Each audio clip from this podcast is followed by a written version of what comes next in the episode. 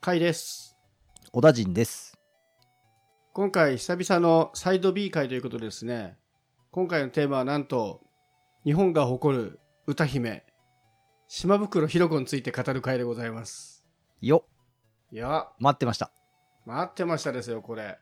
これまさかのね、回なんですけど、これそもそもなんでこんな話が起きたかっていうとですね、えー、遡ること第147回、僕とですね、薄田さんで、その一つ前の回で、この関ジャムが作った平最強平成ソングとかちょっと納得いかないっていう話をして、だったら俺たちで作ろうぜって言って、二人でお互い5曲ずつ上げたんですよね。で、その中で僕が挙げた1曲が、島袋ひろ子の、えーいつか二人でっていう曲をアップしたんですけど、まあ、そこに強く反応していただいたのが小田陣さんだったというね。はい。はい。もうあの、私、あの、カンジャムという番組は毎週録画をしてですね、もうかれこれ何年もあの 見てるんです知らけど、なかった。はい。なので、あの、毎年ですね、今年すごい、あの、一曲みたいな、あの、プロデューサーの人とかが選ぶ、あの、やつ、あれすごい毎年実は楽しみにしてて、で、今回、その、階段で話題になってるのを聞いてですね、おーってすごいあの盛り上がって聞いてたんですけど、それだけじゃなくて、その、自分たちのやつを作られてて、これはいいなと思って、僕もあの、これやりたいなと思って聞いてたんですけど、聞いてる途中で急に、あの、カイさんがそのヒロの曲を選ばれてて、しかもあの、結構、スピードのそのね、頃から好きだったというような話があったんで、いや、俺も俺もと思って、あの、すごい勢いよくリアクションしてしまったという。いや、めっちゃ嬉しかったですね。ね、まさかの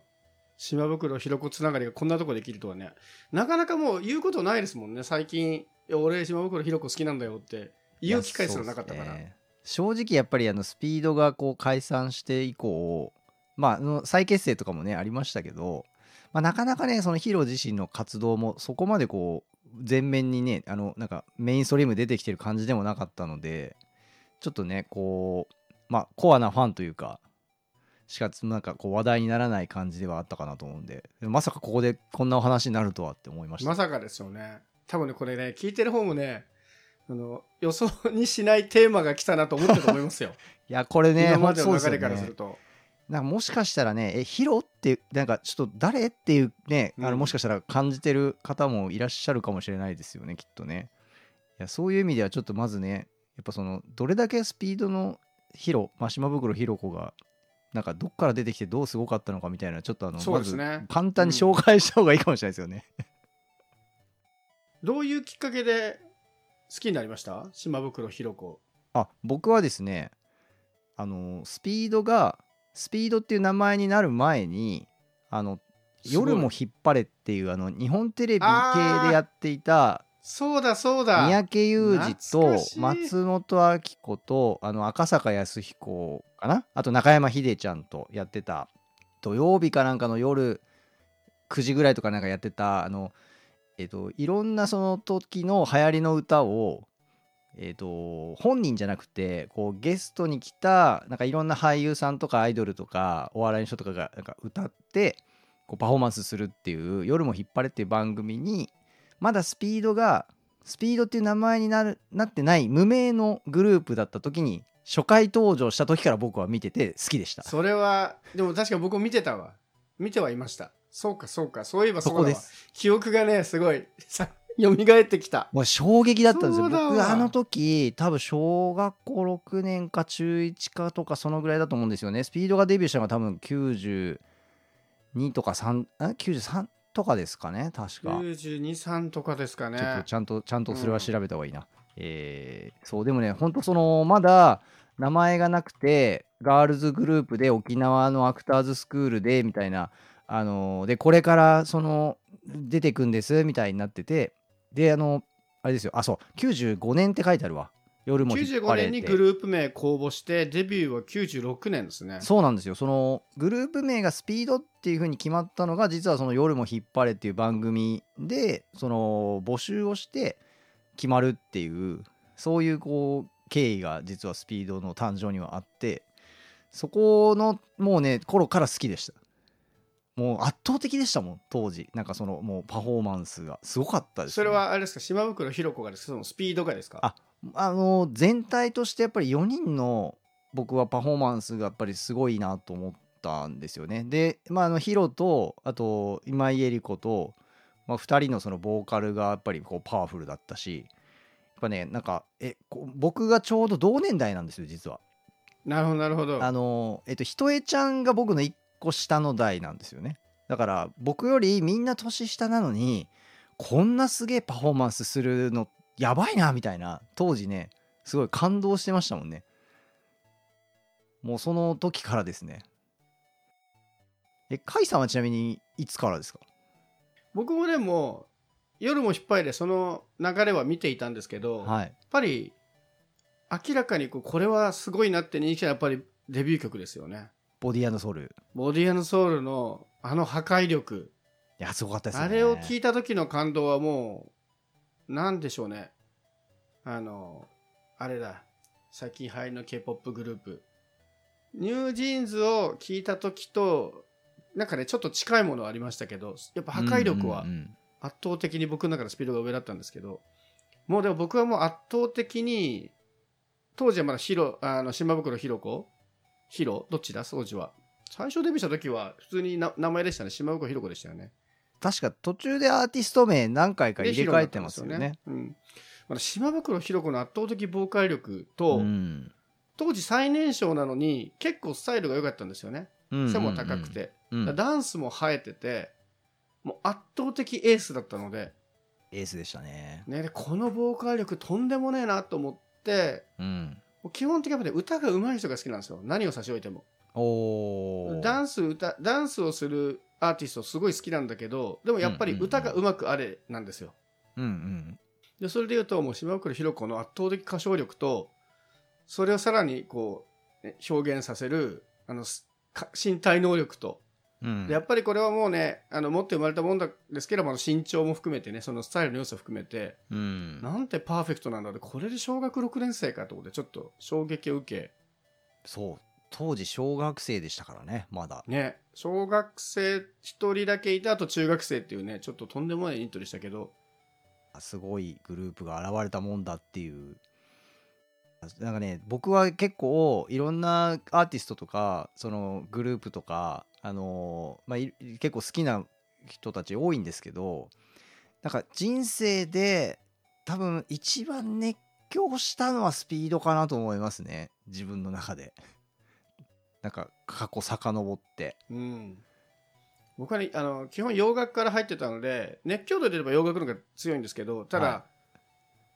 デビューから見守っていて最後の最後までそのデビューうんも含めてシングル全部追っかけたのは僕はスピードと島袋ひひろ子だけなんですよね。確かに。リアルタイムでずっとこう一緒に見続けてるっていうタイミングですよね。それで言うとね。それはありますねね、でもね、スピード自体はね、素晴らしい人気だったけど、でもあっという間にね、解散してしまって、3、4年ぐらいですかね、結局ね。アルバムも3枚ぐらいとかで終わってしまったと思そううんでですすねスピーけど。ドそうですねは最初にスターティングオーバー出して、ライズを出して、で、あ、でも5枚か。キャリーオンマイウェイ出して、ブリッジ。いや、これ飛んでるな。やっぱ4 3枚、4枚？うん一回3枚で終わってるのかな？ちょこちょこ再結成しますからね。そうですね。うん。多分、いわゆるあのなんていうんですかあの初期一番最初期の活動としてはその今言ってた3枚ね。1999年10月で解散発表してるから、うん。やっぱ3枚ですよね。そうスターティングオーバーライズキャリオンマイウェイですよね、マイウェイですよね。はい。もう伝説の3枚だと思いますね。正直これは。そう僕はねそれで言うとスピード時代の、まあ、思い出的な話で言うと僕実はライブは行ったことがなかったんですよ。うんうんうん。てか取れなかったんですよ。行きたかったんですけどね。そのチケットとか全然取れなかったんですけどあのまあ、当時まだね子供だったし あの、うん。大人の力みたいなのもなかったんで。そうそう 取れなかったんですけどでも僕すごい好きで実はあの高校生の時僕あの放送部だったんですけど、うん。あの放送部の後輩がですねあの実はなんかご家族がその、えーまあ当時あのスピードがあの属していたあのレコード会社のあの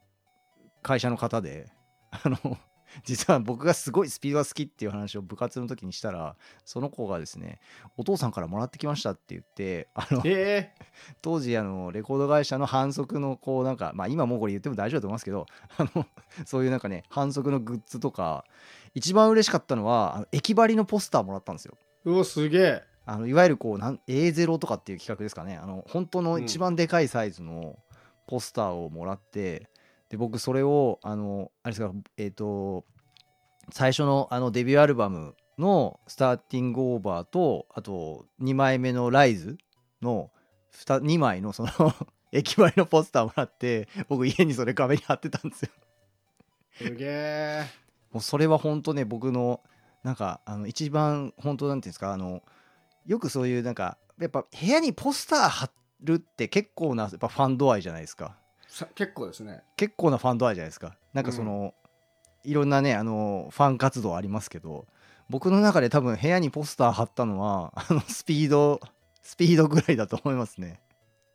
そうでもねそれねあの結婚してあの実家を出る時にね残念なことに処分しちゃったんですよね。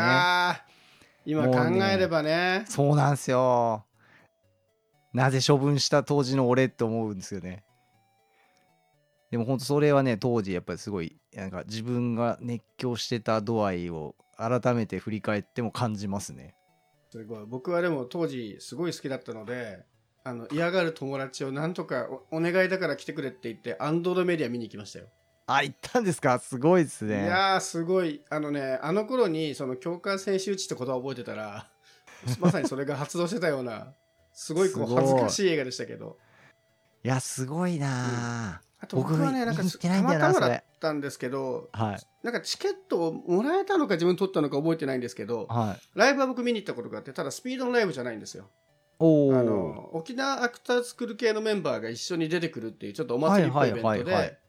で安室奈美恵はいるわ、フェスフェス的な感じですね。そうそう MAXはいるわ。 DA PUMPはいる。あそれはすごい。めちゃめちゃ貴重なライブ行ったことは覚えてますね。あそれはすごいですね。えうん。すごいよかった。じゃあスピードも生うでん歌ってみたんですか、うん。いやーそれは羨ましい。すごいなー。えそそれってあれですか？その初期の90年代後半のそのあ現役の時ですか、うん、活躍してる頃のですよ。あそれはすごい。再結成前の。いやそれはすごいな多分だけど99年の千葉マリンっぽい、うんうんうん。99年の千葉マリン、99年の千葉マリンだからもうもうすぐ解散みたいなね最後の解散直前ぐらいのところですねおーうんすごいないやそのね当時やっぱり生で見れなかったっていうのはね結構うん僕の中ではあの心残りじゃないですけどいやほんと見に行きたかったなって今でも思いますね。うんうん。そうねあの頃ってねそういうの分からないですしあとお金がねやっぱないじゃないですか、うん高いからアーティストライブなんて今はもっと高いからはもっと大変そうだけどね1回で1万円のチケット出して交通費とかってないかなかね高校生とかでも厳しい時代に。そうなんですよよねく見に行ったな。これ確か誰かに誘われた気がするんだよな。いやそれは誘ってくれた人すごいいい仕事しましたね。いやーそうでもなんかライブはそういう意味で言うといやなんかこの年になって改めてですけどなんか見れる時に見に行っとくべきだなってすごい思いますね。本当にそう、ん。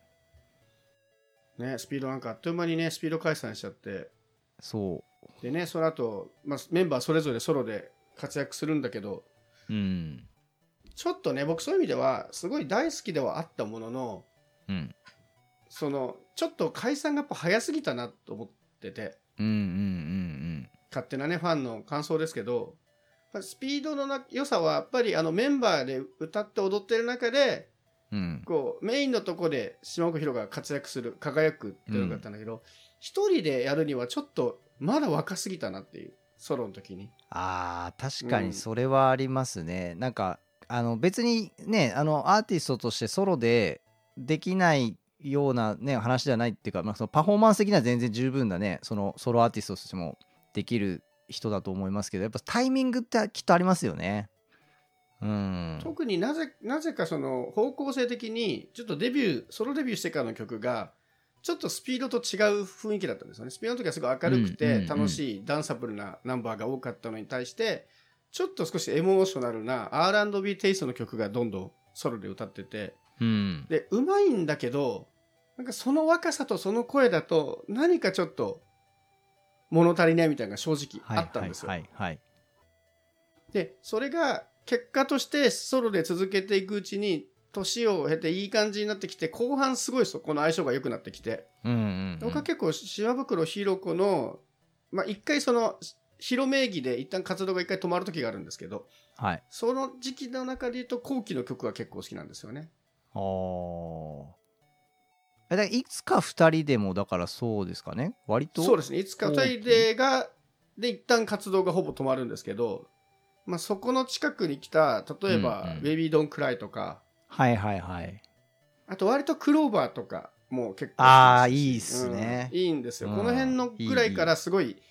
なんかいい感じになってきて。そうか、だから2005、うん6年あたりぐらいですかね？そうそうそうそうそうそう。うんうんうんうん。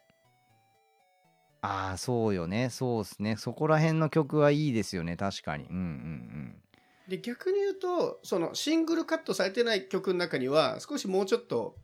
あの、若い女の子が歌うような曲もいくつかあって、そっちのが当時は良かったですね。うん。僕はあ、の、これ確かファーストアルバムのやつに入ってるんだと思うんだけど、あの、 Deliciousって曲がすごい好きで。 Delicious、デリ、ちょっと待って、 Deliciousってどれ、どれだ？ Deliciousはですね、あのー彼のうちで手料理をご馳走する曲ですね。ちょっとさすがに歌うのは恥ずかしいから歌わないですけど。え、ちょっとね、 Deliciousってどこに入ってんだ、ちょっとね。あれ？デえっと、リシャス。多分多分ファーストアルバム、 Brilliantに入ってる Brilliantに入ってます？の最後の方に入ってるやつあ。ああ、この曲ね。はいはい、はい。その曲。ああ、いい、いい。確かに。この時からこの頃はまだこういう可愛い曲の方が合うよなと思ってて、うんうんうんうんかっこいい曲もかっこいいんだけど、あのヒヒロの良さはまだこの頃はこういう曲だなって思ってます、あのースピードでもシングルカットされてない曲にでこういう雰囲気の曲ありましたよね。うん。うん。いやわかるな。なんかあのスピードの時もそうでしたけどなんかこうどうしてもまあ年齢的にこう背伸びしてる感みたいなうん。ところがまあそれがその彼女の多分こうねパフォーマンスとしてもあの魅力的な部分でもありつつでもそれってなんかやっぱあのさっき甲斐さんも言った通りやっぱ4人いてお姉ちゃんたち3人と一番年下のヒロっていう存在の中での背伸び感とやっぱピンでソロでこうねあの自分一人でやってる中でのその背伸び感ってやっぱちょっとなんかこうイメージ違いますよね見えてくるイメージがね。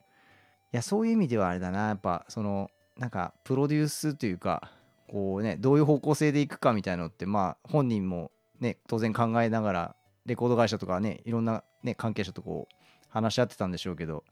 なんかまあちょっと違う方向性とかがねそこにあったらもしかしたら全然違うこうソロ活動だった可能性もありそうですよね。とはいえね、まあ、シングル出すたびにタイアップ取ってるぐらい、ま人気は強かったので、確かに。だから、なぜソロ活動やめちゃったんだろうっていうぐらい、ふふっといなくなりましたからね。そうですよ。2006年7年ぐらいのタイミングからですよね。確かね。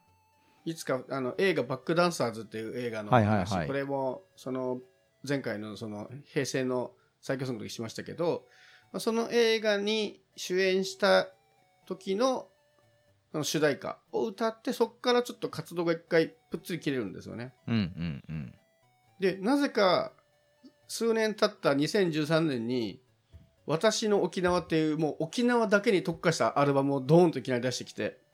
で、そこで一回名前が島袋ひょう子に戻るんですよね。そうですね。そこは結構ターニングポイントですよね、で、あ、やった、復活したと思って、で、これも結構いい曲すごい多くて、で、沖縄の名曲のカバーもあるし、オリジナルの沖縄曲もあって、あ、島袋ひろ子が復活したなと思ったら、またそこから曲出さなくなるんですよね。うん何だったんだ、これはっていう。確かにそう。って思ってたら、またこれまた不意打ちで、去年の1月にゼロってアルバムが出まして、あそうですよねだから10年近く空いてるんですよねそこの間ってね。でふっと活動再開して、ああ、よかった、ゼロもいいなと思いながら聞いてたんですけど、うん。でね、その後、前回の、あれ、その147回が、2002年11月ですね、ぐらいに、この、放送しまして、実は今年の初めに、島口ひろ子が新しいアルバム出してたんだけど、うん。そのまさにね、この配信をして、で、小田陣さんが、いや、ヒロ好きなんですよって盛り上がってたら、その直後に、なんと、島袋ひろ子がライブをやるという情報が飛び込んでまいりまして、いやー胸熱でしたねあれはもうなんか、タイミング良すぎましたね。いやすごいタイミングで来ましたよ本当になんか話題にねした直後でしたもんね。そうなんですよねいやもうこれはと思いましたもんいね、これはもう行くしかないと思って。やほんとそうですよね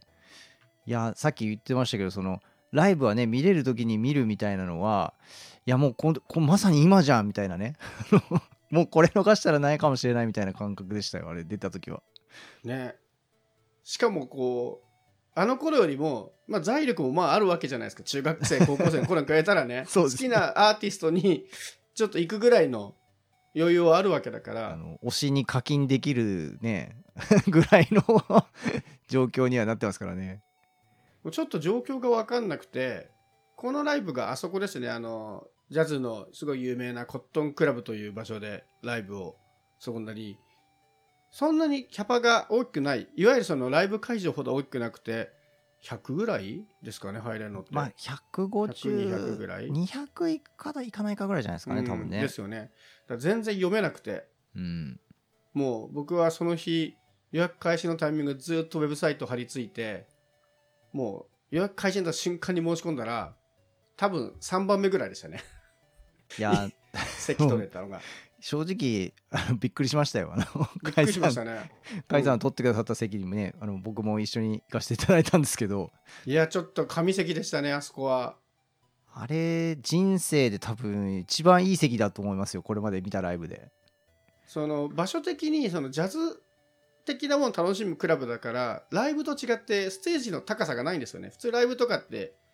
自分の身長ぐらいあるようなステージの上から歌ってる人たちがいるわけじゃないですか。それに対してほぼほぼ同じような高さで、ちょっと階段1段ぐらいしかないような場所で、もう目線もほぼ同じような場所で、前から何人目ぐらい ?3 人目ぐらい？もうそのレベルでしたよねてかテーブルの位置的には一応いわゆる最前列のテーブルでしたからほぼね、最前列でしたね。いやーもうなんかあの小学校とか中学校とかの体育館のステージより低いしうん。そのなんだろう 最前最前列の距離的にも近かったぐらい、なんか幼稚園のお遊戯会ぐらいの感じっていうんですかね。学校の教室の先生と、なんか2番目ぐ、前から2番目ぐらいの席ぐらいの、そうそうその黒板の前にそういる先生見るぐらいの感じでしたよね、めちゃめちゃ近かった。もうとにかく近かった。なんかねいやもうそのライブの話でなんかもう行くと僕がねもうとにかくすごい瞬間だったなと思うのはその僕らが座った席があのいわゆるこうアーティストの方が通るこう順路っていうんですかね。楽屋口の方からステージに向かって歩く順路のそのすぐ近くだったんですよねで本当にステージに上がる直前みたいなとこだったんですけどあの順路のところのえー、まあいわゆる甲斐さんが座ってる位置の背中側が順路になってたんでそうですね。その僕は甲斐さんの問い面に座ってたんで甲斐さんと島袋ひろ子が僕の目の中に同時に収まるっていう瞬間があったんですよ。うん。なんかすごかったですね。あの これなんか写真撮って甲斐さんにあげたいみたいな 僕のメモリーを なんかこう外部出力したいみたいなぐらいのもうほんとねすごいし瞬間を見たなって感じでしたね。で、ライブまた素晴らしかったですね。いや素晴らしかったですね。いや甲斐さんなんかあのライブ行く前なんかどどんな期待感でした？いや、全く読めなかったんで、はい。ただ、まあ、人数少なそうなので、こじんまり楽しめるかなと思ってたんですけど、その、すいい意味で、その、あ、こんなにすごいんだと思ったのは、やっぱり、あの会場の音響の良さですね。あ箱のね。箱の音がやっぱりすごくいい場所で、さらにその、これは多分僕の好みの問題ですけど、やっぱりさっきから言ったように僕はボーカルが大好きなので、うん。でもこうライブとか行くとボーカルよりバックバンドの音が大きい時ってあるじゃないですか。うんうん。ありますね。ギターとか、あの、ドラムとかうるさすぎて、ボーカルがすごい頑張ってやったら聞こえないみたいなことがよくあるんだけど、あの会場はやっぱりボーカルにすごい最適な構成になっていて、もう歌が圧倒的に聞こえてきて、それを、その、より魅力的にさせる、あの、BGM っていう構成がもう最高に素晴らしくて、もうとりあえず歌が綺麗に聴ける環境でしたね。いや、いやそれは素晴らしかったそうですね。まあうん何せツアーのね、タイトルが歌うたいっていうそうですね。ツアータイトルで組まれていた感じでしたし、その空間もね、全部、ツアーの空間は全部そういうライブハウスというか、場所でしたし、編成もピアノとベースとパーカッションっていう、もう本当最小限のバンド編成ね、で、ギターがいないんですもんね。そうなんですよね。うん。うん、で本当に生楽器のその演奏だけでやられてたんでやっぱボーカリストとしてのすごいあの島袋ひ子が一番こう楽しめるライブだったんだろうなって思いましたね。あそうそれとあと、まあ、これは、まあ、半ば期待してたものであり期待それを上回ってきたんですけどちょっと伏線回収的に、うん、島袋ひろ子がそのソロデビューした時にまだちょっと声が若いよなって思ってた、はいはい。その当時の歌を今島袋ひろ子がこの年で改めて歌うと最高にいいんですよね。いやーエモかったこれですね。これだよと思って。エモかった。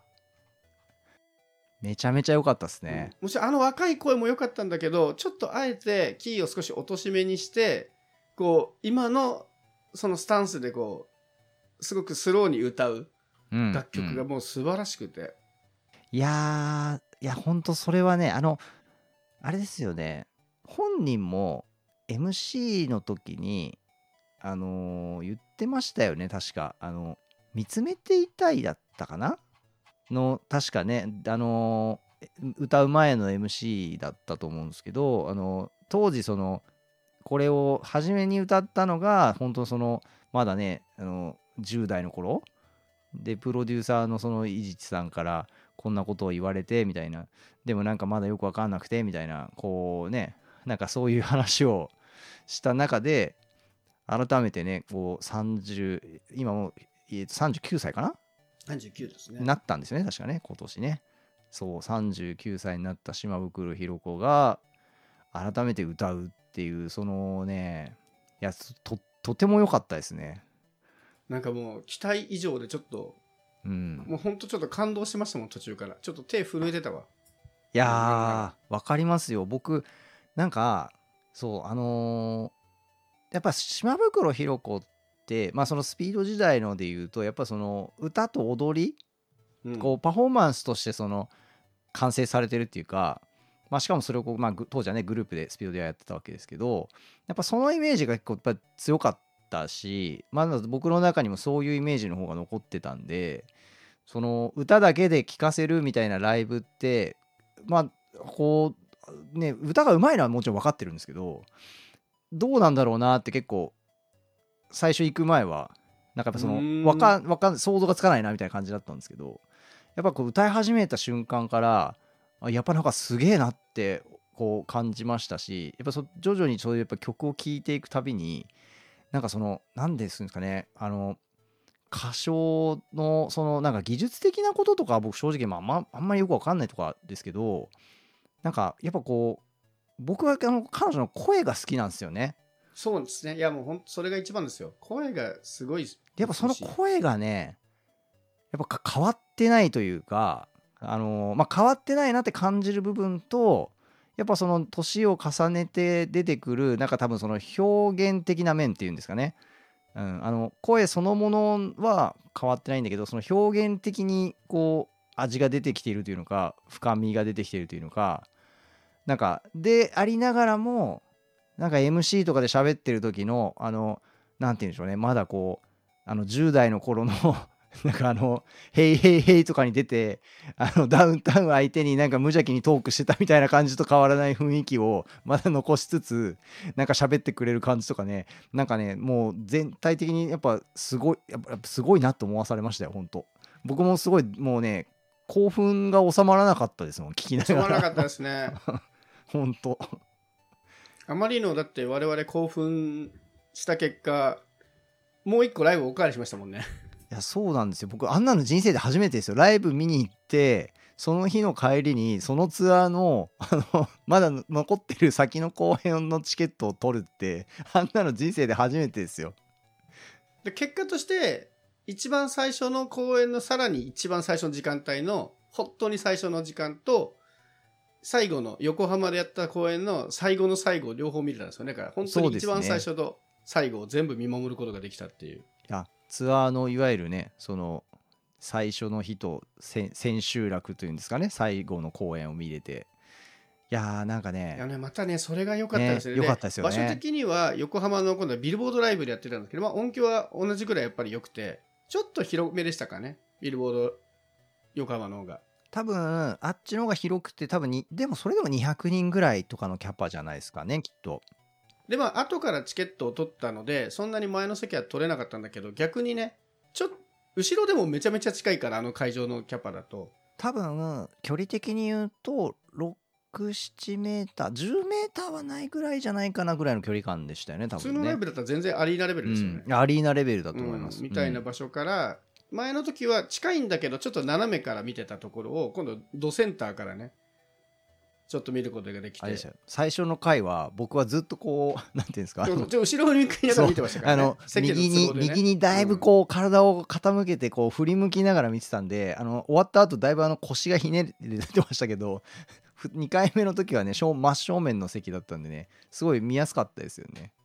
でねやっぱりライブ久々だったっぽくって東京の公演も素晴らしかったんだけどでもまだちょっと声があれちょっと不安定だなみたいなところも多少あったんですよね、それがやっぱり何回か公演重ねたことで、横浜の時にはそれがもうほぼなくなってて、もう歌もバッチリだし、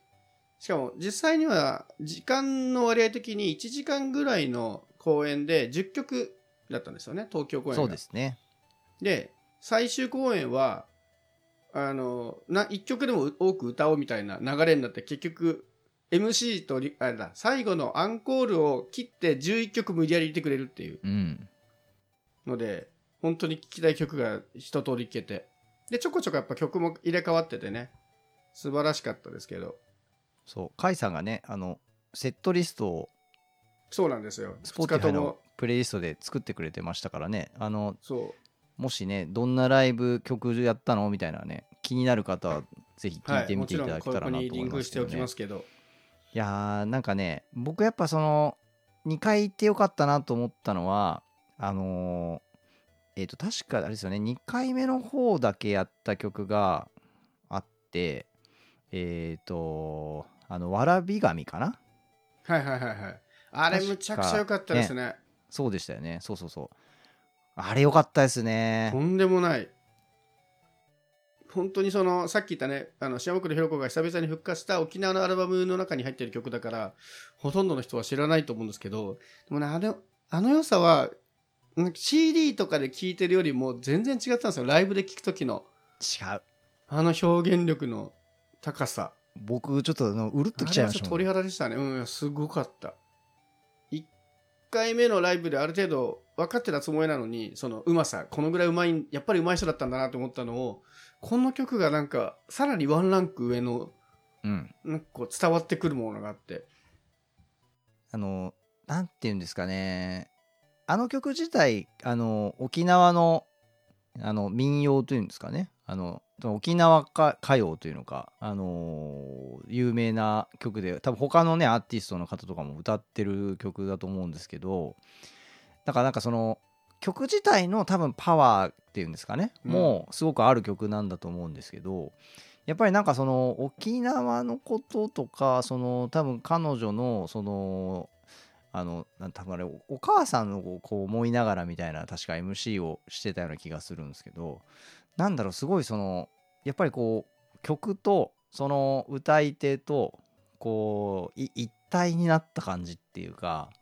なんかねすごいそのいろんなその思いがね届いてくる感じっていうかなんかすごいね揺さぶられましたねあれはね。うん。なんかパワーを感じましたよほんと。最近の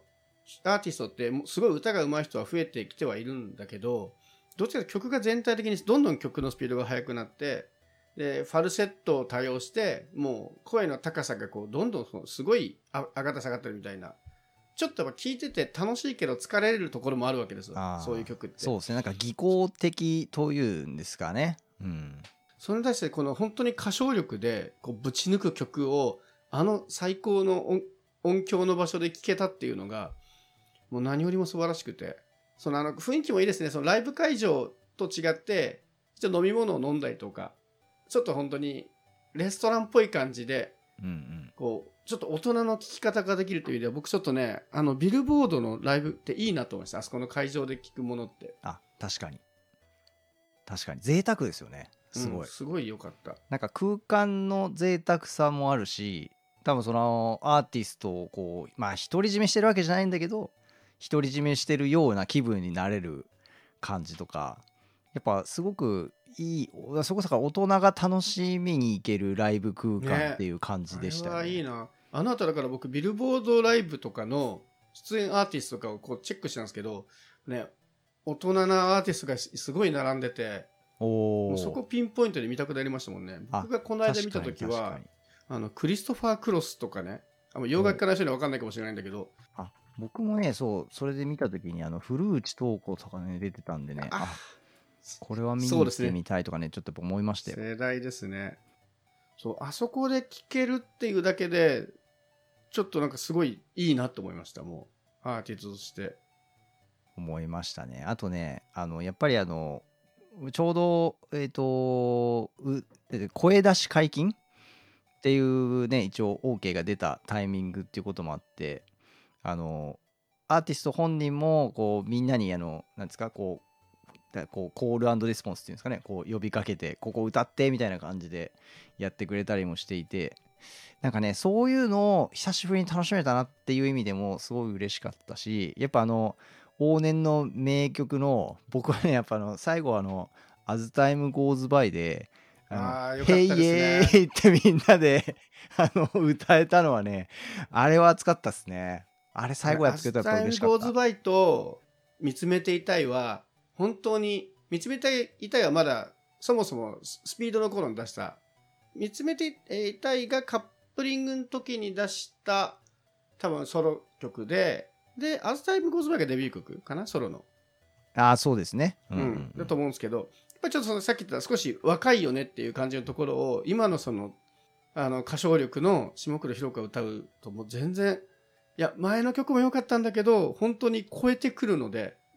いや、もう素晴らしかったですね。もうね、なんか聴きたかったなって思ってた曲を、多分、まあ、ほぼ聴けた。ほぼ来ましたね。うん。いや、まあ、もっと聴きたかったですけど、時間の、その、なんていうんですか、1時間っていうすごい限られた尺の中で、あ、なんか、あ、これもやってくれるんだ、全部やってくれるみたいな、もうほんとベベスト版っていうかね。いや、本当あの、すべての、あの曲を追っかけてきたので、どれが来てもわかるっていうこの嬉しさね。うんうんうんね、すそごかったの中でもすごい、ねあの、結構好きな曲ばっかりやってくれて、僕あとね、うん。あのー横浜公演、最後の公演でやってくれたココドールの歌もよかったんですよね。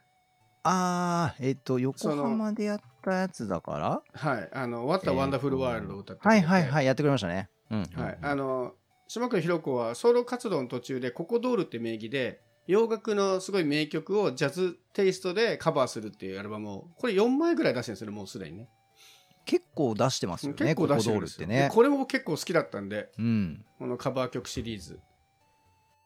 あの、横浜ではやってたけど、あれでしたよね、確か東京ではココドールの曲やんなかった。やんなかったんです、やんなかったんですよ。そう。でも、聞きたいなと思ってたんで。あれ、なんかこソロ、ソロで活動してたやつ全部やるんじゃなかったの？みたいな、なんかそんな感想を言ってた気がしましたからね。多分入れたんでしょうね、きっとね、後から。いや、あれも良かったですね、確かにね。いや、あとね、あれだな。僕ね、今回聞いて、あの、あ、これいい、あ改めていいなと思ったらね、あの、Your Innocence がね、僕はね、うんうんうん今回聞いて、あの、ちょっと再発見した感じがありましたね。あうん、なんかこれもね多分ねあのさっき言ってたみたいなやっぱその年齢重ねてきた中で今歌ってすごくやっぱりいいなって思えたんじゃないかなってさっきの話を聞いてて思いましたね。うん。あれも多分に2000年頃とかですよね UI のセンスって。割とあのソロデビューしてあとそんな経ってなかったような気がするのでうんそうほんとそうこのね再発見的な感じもありましたね。うん。僕はね、あの、1曲目、い一発目が幸せの道っていう、そのシングルカットされてないアルバム曲を持ってきたっていうのもすげえ良くて。他の曲は大体シングルカットなんですよ。はいはいはいはい。そうですね。ここだけシングルカットじゃない曲で、うん。でも結構僕がすごい好きな、あの、声を張り上げすぎずに、こうメロウななんか、うん。あの、スピードでこう進んでいくっていう、うんうんうんすごい好きなタイプの曲で、うんうんうんうん。ここが必ず1曲目に来るっていうのもすごい面白いなと思いましたね。確かに。ここで始まった。だからこれが1曲目が見つめていただく As Time Goes By で来てたら、ちょっとテンプレ感だったかもしれないんですけど、うんうんうんなんかこの1曲目に好き、何かあるんでしょうけどね、きっとこだわりが。うん。きっとうん島袋寛子のライブにずっと行ってる人からしたらもう当たり前のことなのかもしれないですけど、僕らみたいな、ある意味新参者ですからね。ずっと聞いてたけど、ライブデビュー初だから。ほんとそれですよ。いや、それで言うと、その来てるファンの、なんか、ファンの感じがすごかったなっていうのもね、すごかったですよ結構印象に残ってますよね。毎回、毎回来てる人たちばっかりのね、あもうねのオーラね。あの島袋ひろ子さんが MC 中にもうあのあーいつも来てくれてありがとうみたいななんかそういうこうファンサービスしてるじゃないですかあ あとあの驚いたのがあの、まあ、会場がちっちゃかったっていうのもありますけど普通にあの客席側のファンが喋りかけて それにあの答えるみたいなシーンとかあって。そうですね。うん。リクエストとか出してましたもんね。ね言ってましたもんうんね結構ねびっくりしました。なんかあと横浜の時だったと思いますけどあの後半であのお知らせはないの？みたいな あの呼びかけした人がいたじゃないですか。あれ桜なのかな？仕込みなのかな？みたいなねぐらいその時ちょうどあの次のねあのライブのあの決まったんですみたいな告知をそのタイミングでされてていやなんかファンとこんな風に会話しちゃうんだみたいなね。ちょっと驚きでしたねあれは。うん、ちょっとね僕らあの空気に慣れてなかったからちょっとドキマキしましたけどね。いやドキドキ、ね。ドキドキドキマキでしたよ。行っていいんだみたいな。そう。いやっていうかなんか僕らすごい本当初日めちゃめちゃ近かったじゃないですか。だからそれこそ多分なんか言ったら全然聞こえるぐらいの距離感だったと思うんですけど僕ね全然声出なかったもう喋れなかったですもん。喋りかけるどころじゃなかったですもうんん。緊張緊張っていうかそのドキドキしすぎて。なんか別の世界に行ってる感じでしたもんねもうね。うん。いやなんかだから何回も多分そのライブ来てる人たちにとってみるとまあああいう距離感はもうなんか当たり前なのかもしれないですけどいやなんかねでもね僕はちょっとでもその距離感にはあえてならないでおきたいなって ちょっと思いましたね。そうな僕もそっちには行けない気がするな。ねなんかもう親戚のおばちゃんっていうかなんかそのぐらいの感じでしたよね もうね。すごいなと思わされましたあれ。でもそれだけ追っかけてるねやっぱファンが居続けてるっていうのもまあなんかすごいなって思いましたね。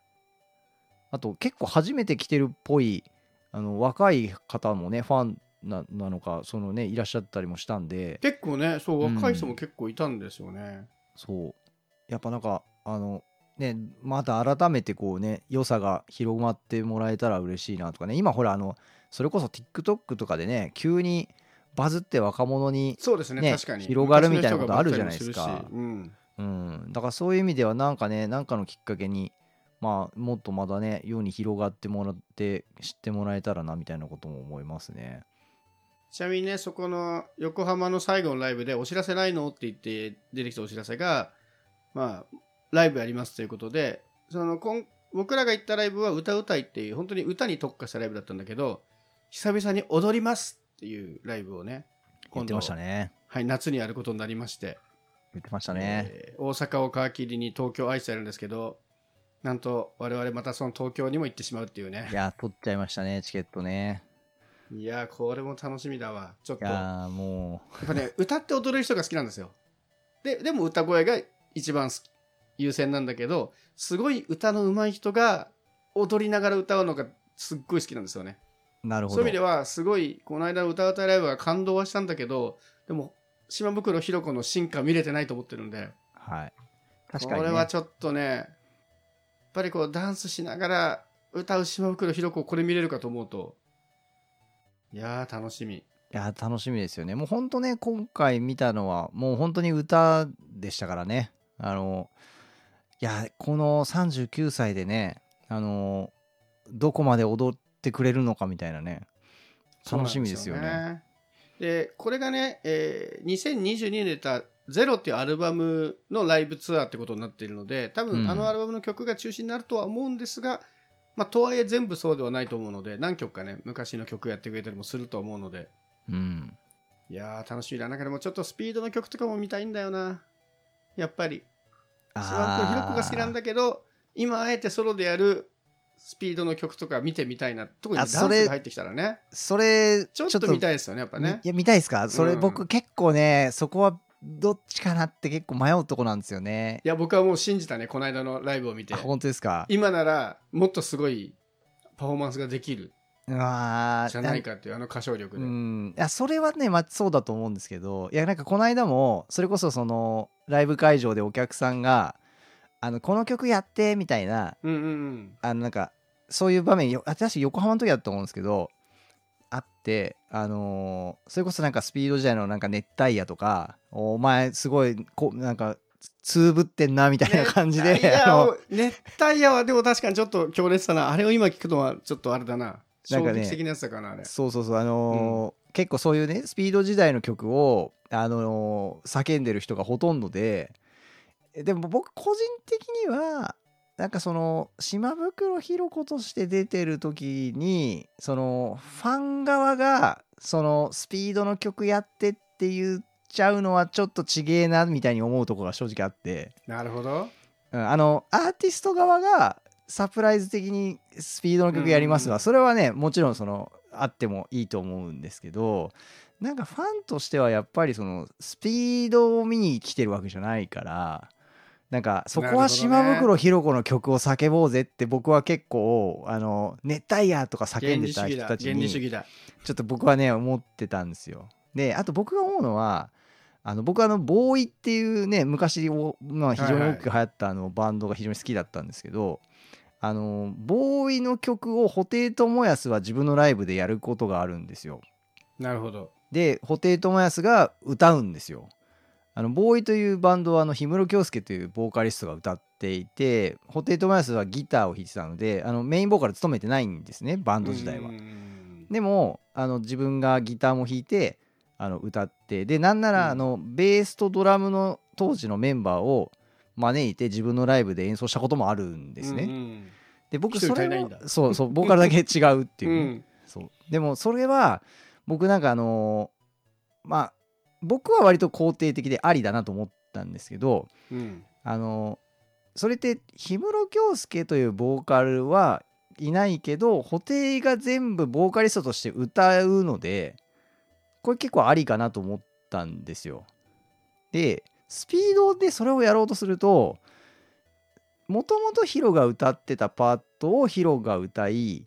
今井絵理子が歌ってたパートもヒロが歌うになるじゃないですか。そうです、なりますね。うん、これはねちょっとなんか僕の中でなんかちょっとやっぱりなんか違うかなっていうかねあのなんかパズルのピースが足りないみたいな感覚になりそうだなみたいなのを持っててなんかやっぱり4人の4人でやるのを見たいになっちゃいそうだなって思ってなんかちょっとこう逆にがっかりしちゃわないかなみたいな気がするんですよね。僕はですね、あのスピード当時から全部島袋ひろ子が歌えばいいのにと思ってたから。むしろ聞きたい。それは甲斐さん、うん、分からんでもない。分からんでもない。そのぐらいもう島袋ひろ子の声が好きだったので。いや分かりますよ。ちょっとね。まあだからもちろんその言うところ分かってやっぱヒロのライブなのに過去のこと言われるのはねちょっとっていうのもあるのでまあサプライズ的にあるといいなと思うしうん。僕もあの時にリクエストはできないと思う僕もそれは。島袋ひろ子のライブなんだもんと思って。そう。ただそうね。やっぱ正直言うと聞いてみたさはある。いやだからあのー今回やっぱそうそうさっき甲斐さんやっぱり言った通りその踊るっていうのが結構ポイントになるんだとするとやっぱそのダンサブルなね。スピード時代のこう彷彿とさせるようなそう、あ、それもあって、その、ゼロってアルバムの曲は割とおとなしめじゃないですか。ちょっと大人の曲調のものが多いから、確かに。すごいダンサブルなものがないので、うん。それもあって、少しもう少しその、ダンスなのを見たいですね。そうですね。それはおっしゃる通り。うん。いや、でももし見れるとしたら何見たいですかね。いやー、悩ましいけど、オールマイトゥルーラブかな。ああ、いい、いい、いや、カイさんやっぱいいとこつくな。僕、オールマイトゥルーラブ好きなんですよね。あの、あれのうん、PV も好きだし、もうあーわかるの全体的なもう、もう完璧だなと思う。わかる。なんかね、あずなんだろう、あの、全盛期感っていうんですかね、スピードの。あの、やっぱこうデビューしたての頃の、なんかこう、もう爆発力というか、あの、エネルギーの塊みたいな感じもいいんですけど、オールマイトゥルーラブあたりはね、そこになんかあの、やっぱこう、早いんですけど、円円熟味が出てきてるわかるわかる。なんかもうパフォーマンスすごいやっぱ慣れてきてるというか、うん。見せ方もこうすごい分かってきてるというかなんかねそこの進化をすごい感じた曲がねあの「オールマイトゥルーラブなんですよね。あれめちゃめちゃいいですよね。僕あれあれ一番好きかもしんないなシングルカットされてる曲の中で僕は多分一番好きです。うんシングルカットされてない曲入れていいんだったら僕はラブリーフレンドシップが一番好きなんですけど。出た出ました。出たこないだあの、はい。こかないだラけましたねブリーフレンドシップかけてましたよね、雑談のイベントで、はいポッドキャストイベントでかけました。僕思わず反応しちゃいましたもん一応でもあれは当時のテレビ CM ソングに使われてるから、まあ、聞いたことあってもいいかなぐらいの曲ではあるんで。ラブリーフレンドシップって何の CM で使われてました？爽やかぶどうっていうジュースです。ああサビだけ使われてます。それは全然忘れてましたねサビがむち。ゃくちゃ、多分 CM が先だったと思うんですけど、それ聞いて、アルバム聞いて、あ、この曲いいわ、と思って、すごいリピートして。そうだったんだ。うん。あの全然記憶になくなってます大ね。学のゼミに、すげえスピード大好きな後輩が一人いて、はい。でもう出待ちとかするレベルで顔覚えられてるレベルのあ、それはすごい。そう男の子いたんですけど、で、一回、あ僕もスピード好きなんだよって話をして、うんでも超その、え、エリートファンに、エリート。カイさん、カイさん何が好きなんですかって言われて、ラブリーフレンドシップかなって言ったら、分かってんじゃないですかって言われた。そう、あ、そういう曲なんだと思って。いそうコアなやファンからすると分かってますねって言われる曲らしい。いや、ちょっと、ラブリーフレンドシップ、あのー改めてちゃんと聞き直さなきゃいけないですね、これね。あれ、ライズですよね？にセカンドアルバム？そう、セカンドアルバムのですよね。そうですよねこれは今歌ったら何かが違う気はするけど、でも怖いもの聞きたさで聞いてみたさはあるけどね。やっぱあの頃のスピードが歌う最高の曲だと思うので。まだ ALL MY TRUE LOVE はちょっと大人になった歌い方がある気はするけど。うん、なんか、 RISEって、セカンドアルバムって、多分スピードの3枚の出てるアルバムの中で言うと、もしかしたら、あの、なんだろう、あん一番こう注目されてないアルバムかもしれないなっていう気がするんですよね。セールスはと、トリプルミリオンいってるんですよね。出てますよ。でもなんだろう、あの、やっぱりデビュー版の、こう、すごいなんかバーンっていう感じと、うんその3枚目がらある意味解散のね、ホホワイトラブがああるから。あまあそうね。シングルカットシングルの曲はねそういう意味で入ってるんですけどね。あのねアルバムのねその曲がね結構ねなんかなんて言うんだろう。あのファーストアルバム時のスピードと結構ねイメージが違う曲が多いんですよねあそこ確かね、ちょっとその、まあね僕ね、ガールズグループあるあるだと思うんですけど、大体ガールズグループって最初の曲可愛く出てくるんだけど、に2つ目、3作目ぐらいで、ちょっとかっこよくなるんですよね。あの Sophisticated Girl とかねそうそうそうそう。最初聞いた時ね結構びっくりしました。もん、おおっと思って。こういう感じの曲来るんだと思って、洋楽でも僕あの TLC っていう、うん。あの3人組のはいはいはい。ユニットなんですけど、あれも最初なんかすごいキャッキャしてる人だったのにいきなりなんか次のアルバムでめちゃめちゃかっこいい曲になって、うん。もうビルボードでなんか上の方に行くぐらいの アルバムになってしまいなんかそういうところはある気がします。なんかでもボーイズグループもそうですけどね。大体可愛いかっこいいで入ってくるとその後もうちょっと大人の成長を見せるっていうパターンがすごい多いのでそこがまさに出たアルバムがライズな気はしますけどね、うんうん。こうなんかだから多分ねあれはねシングルがすごいバコーンってこう続けて売れていったそのなんかキャッチーなシングル曲も入りながらのこうアルバム曲がねチャレンジャーな曲が入ってたんで結構ねアルバム単体で見るとねなかなか何て言うんだろうこうそのアルバムを全部じっくり聴かれる感じじゃないアルバムに多分なっちゃってんですよね。あのシングル曲をピックアップして聴かれるアルバムみたいな感じになってる気がしてて。確かにそうかもしれない。そう、うん。だから多分それこそ Lovely Friendship とか今の Sophisticated Girl とかアルバあのライズの中のアルバム曲は意外と多分聞き込まれてない曲が多いんじゃないかなっていう気がしますよね。あれ僕はでも一番聴いたアルバムですけどねこれあー。聞いたというとこれがめっちゃ聞いた。あそうですか。 RISE一番聞いてます、僕どっちだろうな。 Sophisticated Girlと Lovely Friendship がもうめちゃめちゃ良かったんで、そこでめっちゃ聞いてた。いや僕 Starting Overは相当聞いてるんだけーバーなスターどティングオーバーは Starting Overがいいんですよ、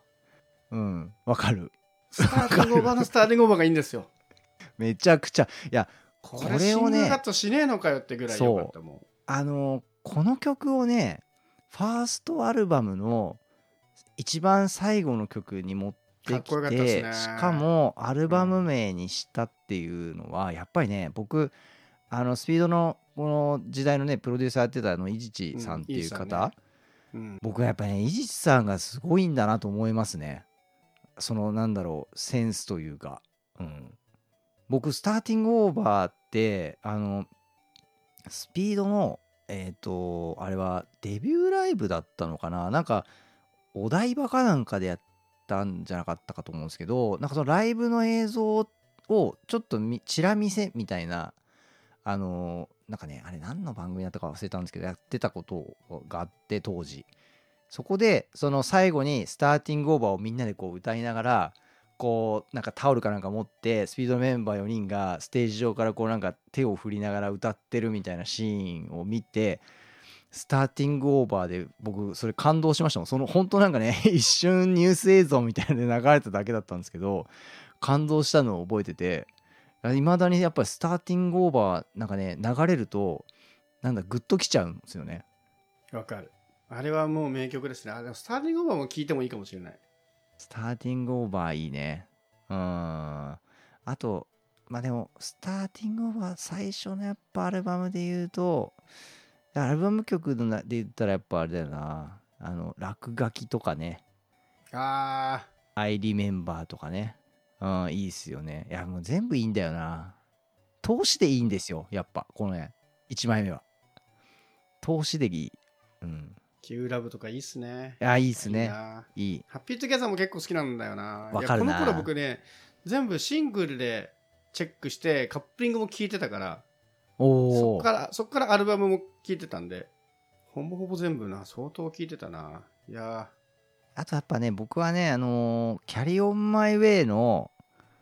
このね、あのーなんだろう。僕、キャリオンマイウェイのキャリオンマイウェイも好きなんですよ。ーなるほどねうん。あの、スターティングオーバーとキャリオンマイウェイを続けて聞くといいんですよ。なるほどなんて言うんでしょう。あのー彼女たちの、そのグループの始まりと、なんか終わりからさらにその先へみたいなのを、うんすごい感じるんですよ。エモいんですよ。なんかそういうのをね、すごい曲にうまいことをやっぱ乗せて作ってるし、多分当時の彼女たちの当然その心境とか心情と曲も多分すごいマッチしてるからこそなんだと思うんですけど、すごいね、好きなんですよね。で、でからのね、やっぱあのロング A フォームかな。最後のやっぱアルバムのね、そのもう私たちこれで終わりなんですっていうなんかパワーうんこれこのアルバム僕は名作だと思ってますね好きだなやっぱいやーちょっと帰り道聞こ 僕もちょっと今日この後聞うきますちょっとこれよもスピード熱高まったわ。うん。あちそうちななみにえどうぞどうぞ。はいどっちはい。先どうぞ。先のちなみどうぞ。あ僕はですねそれで言うとあのスピードのあのメモリアルという実はですねこれはいつだっけな？えっ、と2000えっ、と21年にあの SPEED MUSIC BOX ALL THE MEMORIESっていうあのコンプリートボックスが実は出たんですね。その2021年に。僕買ったんですよ。おお SPEED MUSIC BOX ALL THE MEMORIES。はい。でこれですね。実は僕まだあの開けたんですけど ー開けたんだ。今開けてないのか開開けたんですけど、聞いてないんですよ。で、実はですね、これに、あの、えっ、と、いわゆる通常の CD が、えっ、と、8枚。で、全曲入ってるんですね。で、えっ、と、それプラス、ブルーレイオーディオディスクで、ハイレゾ音源のおすごい。そんな時代か。そうかそうか、はい、が入ってるのと実はですねこれもしかしたらさっき甲斐さんが言っ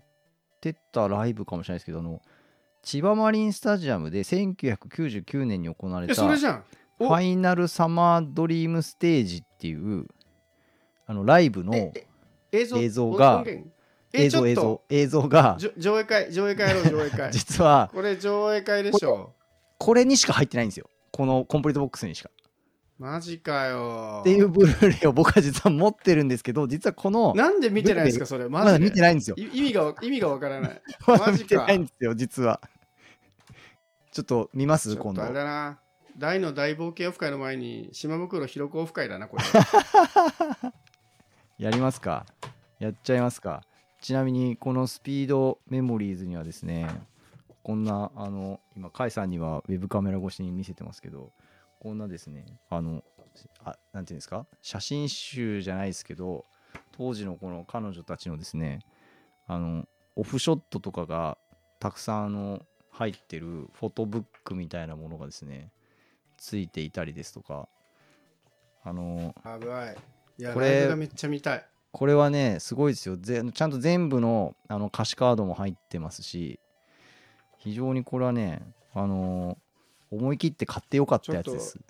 このオフ会はちょっと やりましょうかやりましょうあやりまのしょうか。オフ会参加したい人はあのコメントをお寄せください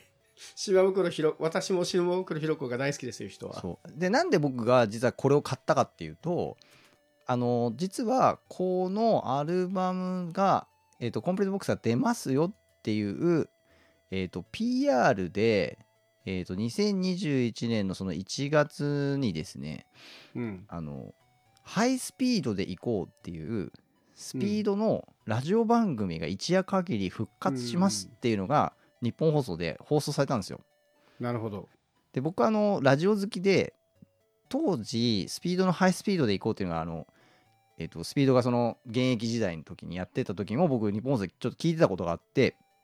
でたまたまそのハイスピードで行こう復活しますってバーンって出てたんですよ。で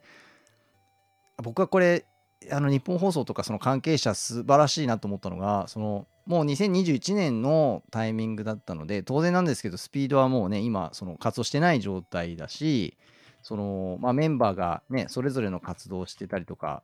している中であの出演はヒロだけだったんですよ。出演はヒロだけだったんですけどちゃんと番組のタイトルをそのハイスピードで行こうっていう当時のタイトルをそのまま使ってくれたのとあの番組のいわゆるこうなんかジャケット写真というかあのアートワークみたいなのにちゃんとスピード4人が全員揃ってる写真を使ってくれてたんですよ。これがね粋だなと思ってでしかもその日の放送を僕は楽しみにして聞いたらですねヒロだけじゃなくてプロデューサーの伊地知さんがずっとゲストで出て、えヒロとイジさんが2人で喋るっていう番組だったんですよ。で、それがちょうどそのコンプリートボックスがあの発売されるタイミングで、そのスピード時代の話を当時を振り返って、なんかあの、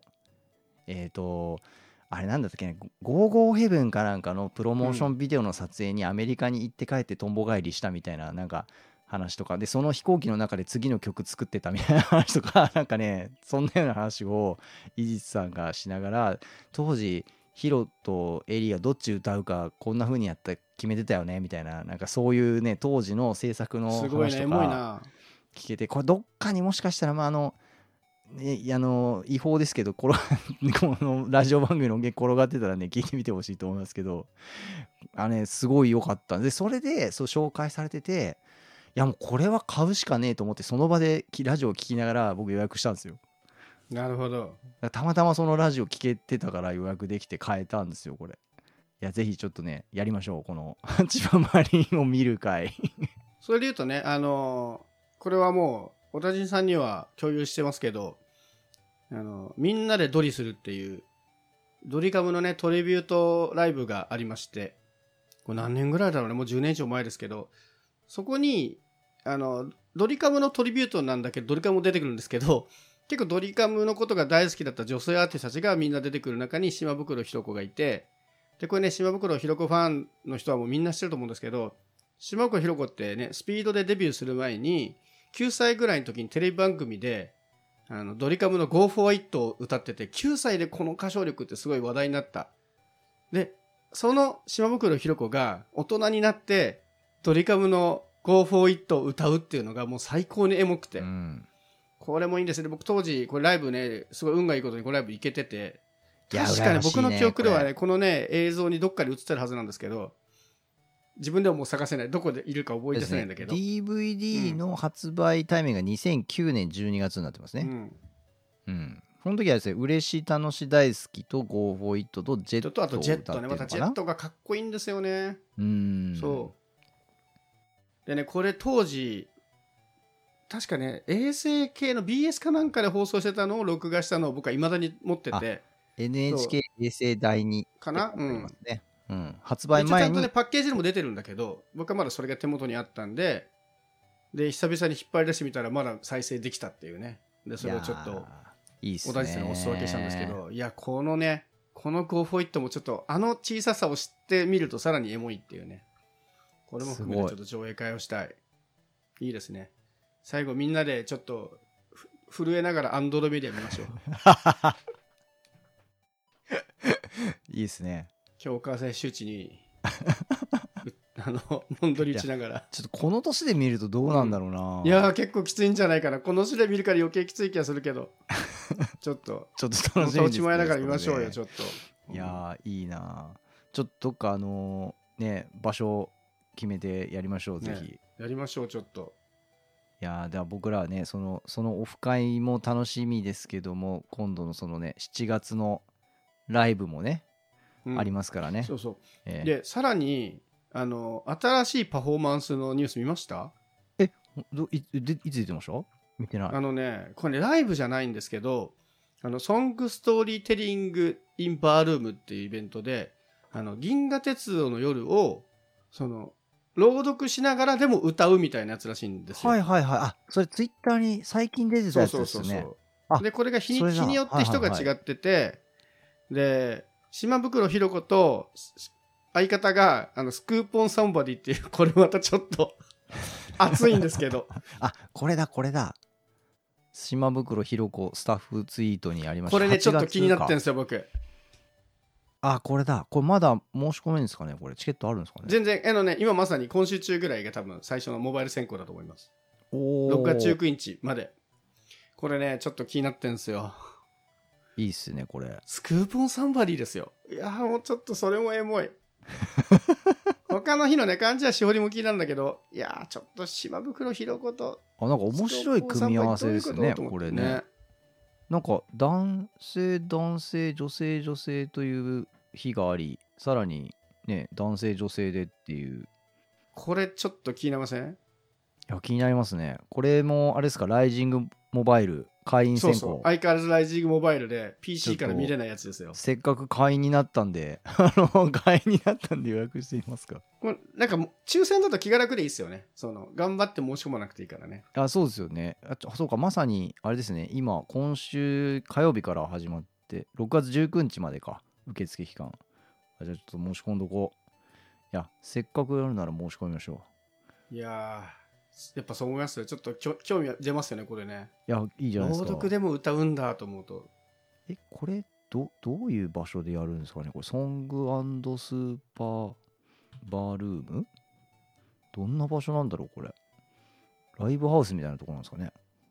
ね、ちょっとそれも気になりますけど、そんなにだから大きい箱じゃないんでしょうね。円形ホールで着席100人収容って書いてありますねあなんか面白いステージだバータイプだから結構ね、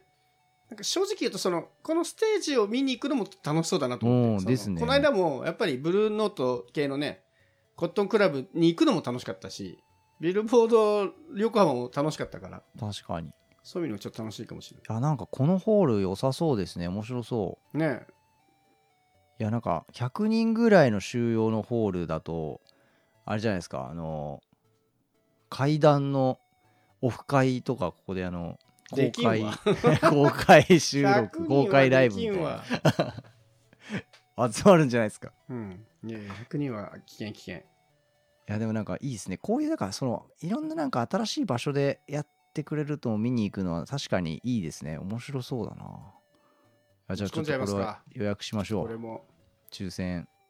やばいですね。もうなんかこの年になって改めて島袋ひろ子にはまるっていうね。一周回ってもう。いやでもね活動してくれてるのが嬉しいなと思って。やっぱあそれは本当そう。ここ何回か一回活動してはまたちょっとお休みみたいなことが多かったんだけど結構最近すごい精力的にライブやったりとかどんどん活動が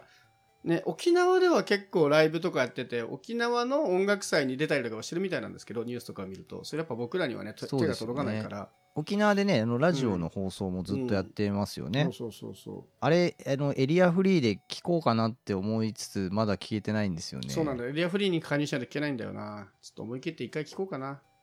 あとあれでしたよね。あのーえっとあのアクターズスクールの何周年みたいなイベントでスピードメンバー全員集まってなんかパフォーマンスしたみたいな話、うん、なんかやってたの、うん、見た見た。なんか言ってましたよね、うん。今年だったような気がしますけど。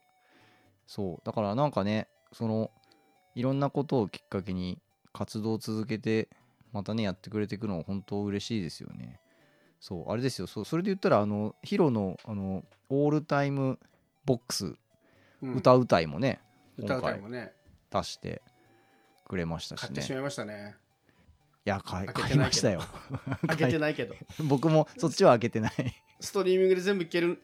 からもういいやと思ったけれども買ってしまったやっぱりもう思い出ですね。思い出ですよ本当。押し課金なんでしょうがない。押し課金間違いない。いやーいい。いやでも本当なんかあれですよね。そのなんか歌手とかアーティストとかってそのまあやっぱりなんか全盛期みたいな話で言ったらねそのぱりパフォーマンス的にはこうエネルギーのある若い頃の方がこうね魅力的だったみたいな話になったりとかあとどうしてもこうボーカルとかってやっぱこう声が肉体的にこう衰えていくというんですかね。なんかそういう人も中にはいたりするから。あの年取ってね良くなる人とか変わらない人もいますけどなんかこうそそれをこう何て言うんでしょうね。まあ本人も当然自覚をしながらあの自分のそういった変化を受け入れつつこうどうパフォーマンスとして見せていくかっていうのの戦いをされてるんだろうなと思うしなんかファンとしてはそのねあのまあいつが良かったっていう解雇的なこう見方もありますけどやっぱりなんかその人の今のね今のリアルなこうなんていうのかなパフォーマンスを見てなんかそれをこう楽しみたいなみたいに思わせてくれたなっていう感じがありますね。うん。なんかそれは本当見て見に行ってよかったですよだから。ありがたいですね。そのあの頃の思い出なんだけどパフォーマンスがあの頃以上になっているっていうそう。ちょっとなかなか上書きしてくれ味わえない言ってますもんうんね、稀有な体験をさせていただいているので、そう。そう。なんかあの時のスピードのヒーローとしてのパフォーマンスはそれはそれでもちろん良かったのは間違いないんだけど今は今でまたね良くなってるっていうね、違うね。やっぱ大人ならではのヒロのパフォーマンスが見られるっていう意味では本当に素晴らしいので。いやはいそうですね、これをお聞きのヒロファンの方はぜひ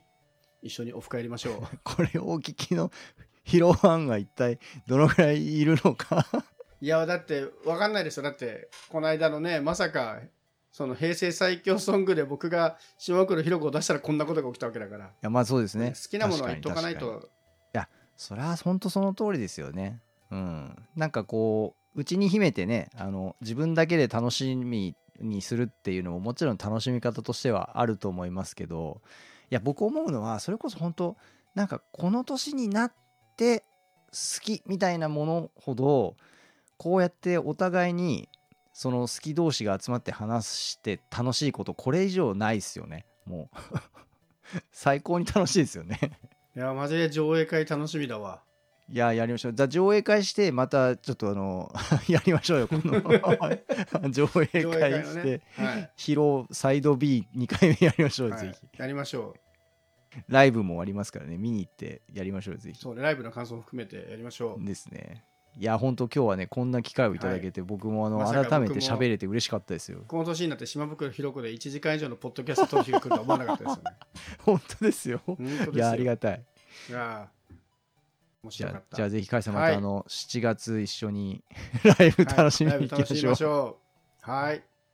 皆さんもライブ会場でお会いしましょう。お会いしましょう。